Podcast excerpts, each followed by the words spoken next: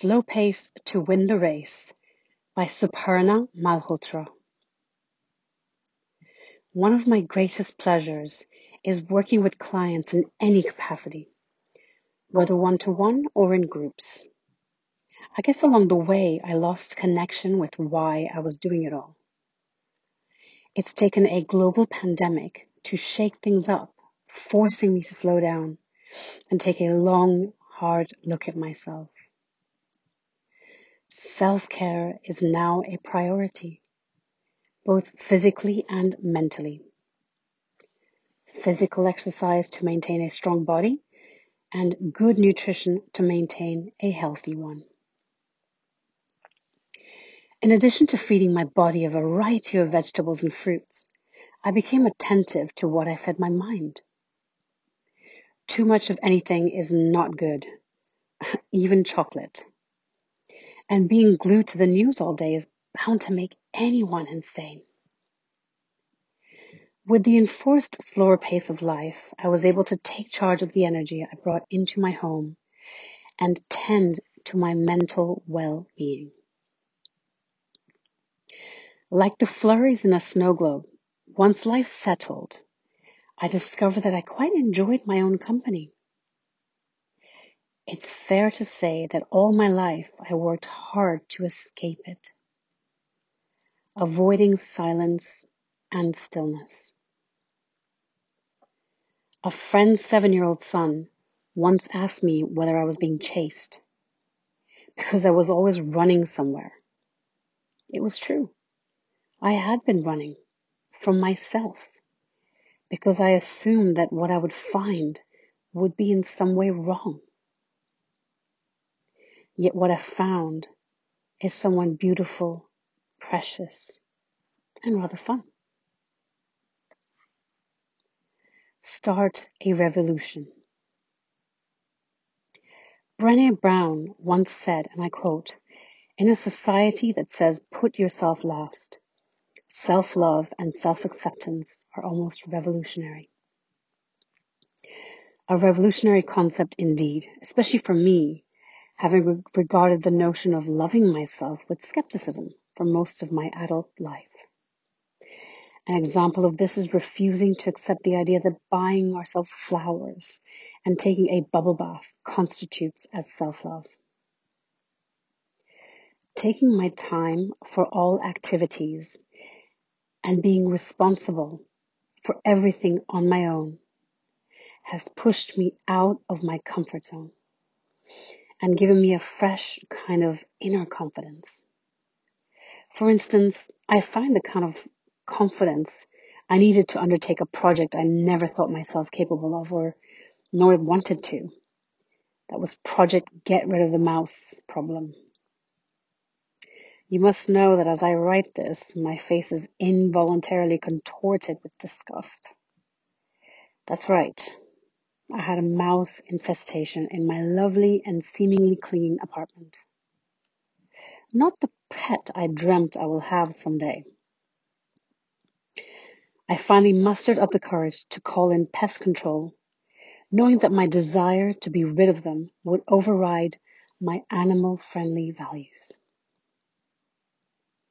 Looking after my needs with presence and courage I discovered is self love. Having boundaries and maintaining them is self love. Being present fully is a reflection of self love. It also saves me from spilling blood when chopping vegetables. Connecting with purpose. The day to day running of the business steered me away from its original purpose, which was a deep curiosity and desire to change the way power structures led to disharmony and inequality. Working hard on something without connection with why can lead to burnout, stress, and anxiety, as it did for me when life screeched to a halt, I luxuriously took time to reconnect with my mission and purpose, and it has left me with a renewed sense of inspiration, motivation, and energy. When life moves at a high speed, it feels like I should be jumping on and traveling at that speed too. But it's my choice what pace I set for myself. Just as I make time for physical workouts, I now make time to slow and quieten my mind, knowing this is where my best decision making power lies.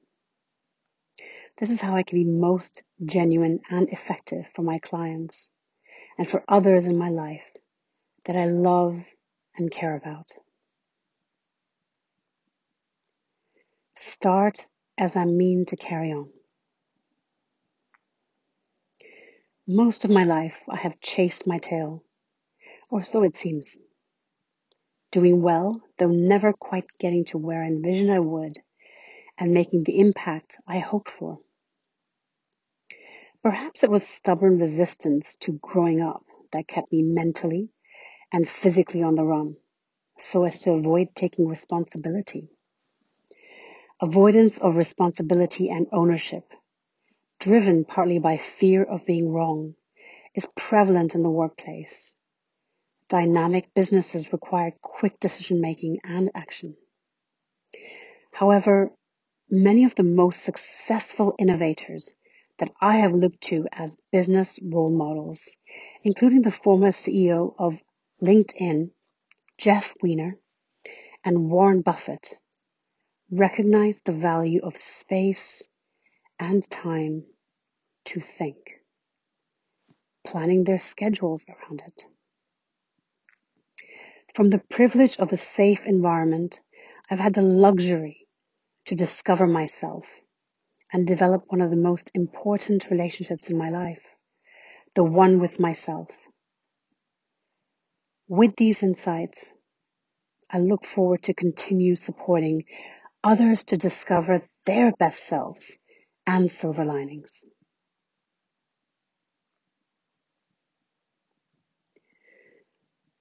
Suparna Malhotra is an in-demand professional development executive coach, speaker and facilitator working with founders and C-suite executives for two decades across London, the Middle East, and India.